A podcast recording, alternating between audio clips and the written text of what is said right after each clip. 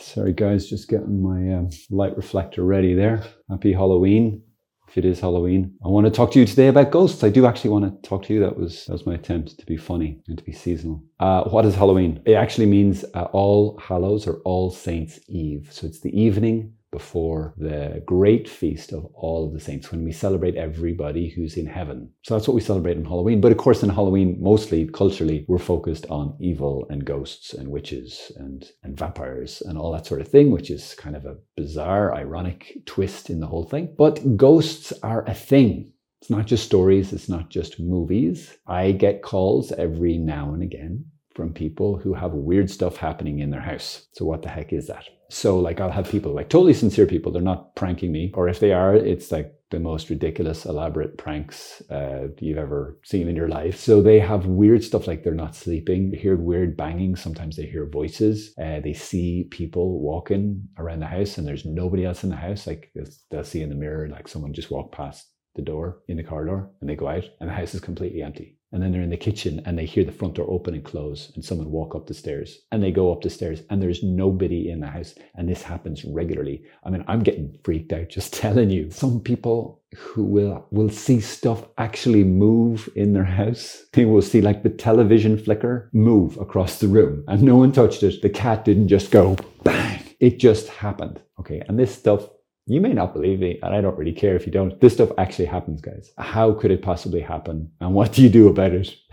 Because if that was happening in my life where I wasn't sleeping and there was that crazy, scary stuff happening, I would want to fix it. But people try and they can't. So they call me or they call a priest, typically. In fact, sometimes this has happened. Sometimes Protestant pastors apparently will tell people, call a Catholic priest.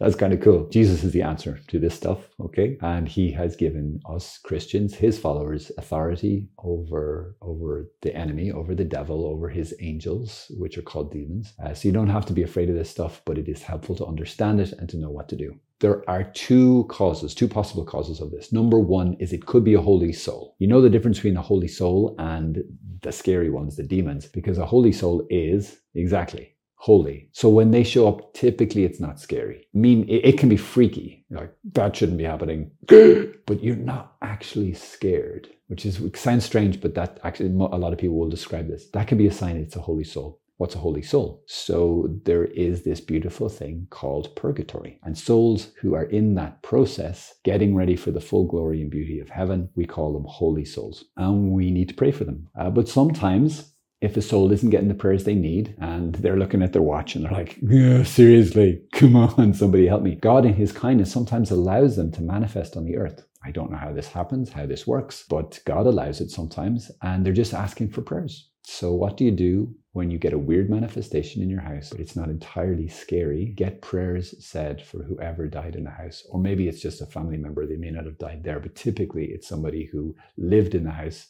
in the past. Get a mass said or a couple of masses said. And that's especially encouraged during the month of November, which is kind of dedicated by the church to praying and fasting uh, for, for the holy souls. So, type one of ghosts is the nice ones the holy souls. Type 2 are the not nice ones. And this is where it's not a, a soul, it's never was a person, this is a demon. And they're there to scare the heaven out of you. So what what's that about? Well, uh, the demons, as you may know, are angels. Were angels of God, uh, and they were cast out of heaven because they rejected God. And them and Satan got cast down to the earth. They were cast on the earth, not just down into hell. Hell comes later for them, but right now there are countless billions of angels who are evil, who are pure evil. So they're not like, oh, you know, I'm conflicted, like some TV shows might show the devils. Oh, I'm just misunderstood. I'm really a good guy, you know, deep down. It's like, no, he's pure evil, incapable of love everything about him is a complete rejection of love. And uh, he may talk a nice talk and he may look really stylish, but all he wants is your destruction just because it will hurt God. Because there's nothing else he can do against God except go after his kids. Sometimes the devil and his demons, I consider it, they overplay their hand. They can start to manifest in people's lives, in people's homes, and to get them so terrified, because the devil loves to just use fear in all sorts and to tie us in knots and steal all of our joy and to move us further and further away from God. But sometimes he overplays his hand and he goes too far, I think. And the people in this situation in this house go, okay, this is enough. I really need some help. And they do the wonderful, smart thing of calling a priest. And they say, Father, some weird stuff's happening in my house. Could you please come and bless the place? And these folks don't have to be Catholics. Anybody can call a priest and he can come and do the business. So, you know, some people will go and call the medium that's a bad idea. Read my lips. Bad idea. Why? Because mediums do what they do through the power of, of, of demons. So the priest comes in and what does he do? Well, when it's me, I'll talk to them a good bit and just find out what's been happening. So try and get a sense of is this a holy soul or is this uh, a demon? And then I will scratch my upper lip. Then I'll try and find out if I think it is a demonic presence. I'll try to find out what might have been the way it got access. Demons are very legalistic, so they can only come into a place uh, or into a life when they have permission. Now, permission could be given consciously. So, like someone who sells their soul to Satan, like people actually do that. Uh, so, it's a conscious decision, an actual turning in relationship to the prince of darkness and the father of lies and uh, giving him access to their life. I really wouldn't recommend that because he'll take you at your word and he will, he, he wants your destruction, your eternal destruction, not just your death. Others invite him in a less knowing way through practices where they're inviting a spirit guide into their life. So, pretty much every form of new age spirituality or anything like that, mediums, faith healing that's not rooted in Jesus,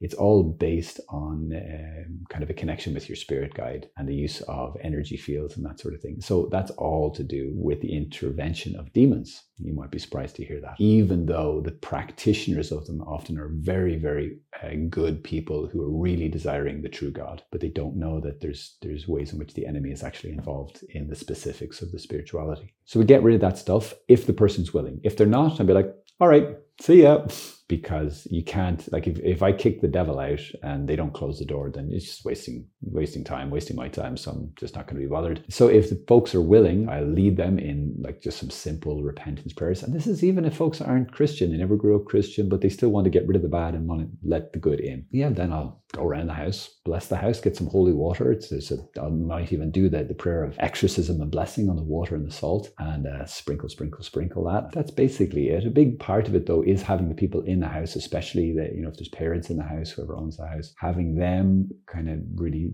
pray those prayers with me, some of them, uh, because they are the ones with that authority over the house. That's basically it. Then I'll pray with folks that they could receive more of the Holy Spirit, more of Jesus in their life. And often people will have like a really powerful experience. So they'll go from having this experience of real, like the presence of evil, the felt, seen, smelt presence of evil in their home to like in half an hour to an hour having this experience of feeling the presence of God and experiencing his peace fill their hearts, their minds, their souls, and their, their home. And it's amazing to experience, to watch this happening. As I take it for granted because I live in a home that is just soaked in prayer and is really, really peaceful. Uh, so I often forget what it's like to live in a house that's just, just horrible just the spirit in the place is horrible. So it's amazing for me to, to see people go like, whoa, what was that? You know, as they experience the touch and the blessing of God. It's so beautiful. So there you go, guys.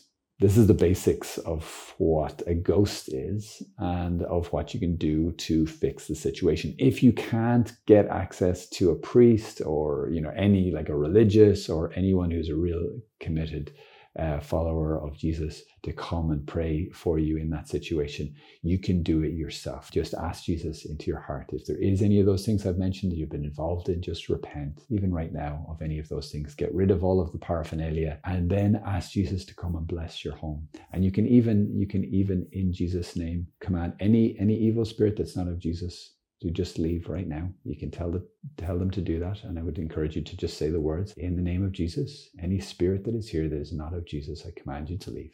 Amen. Very, very simple. That's only if you can't get a priest or someone else to come, especially if it's a if it's a pretty scary situation. Yep. So there you go. I hope this has been helpful. God bless you. If you enjoy our content, give us an old like and a subscribe. Uh, if you want to leave any comments, if there's any qu- further questions that you have, um, any other ideas for talks, we'd love to hear from you.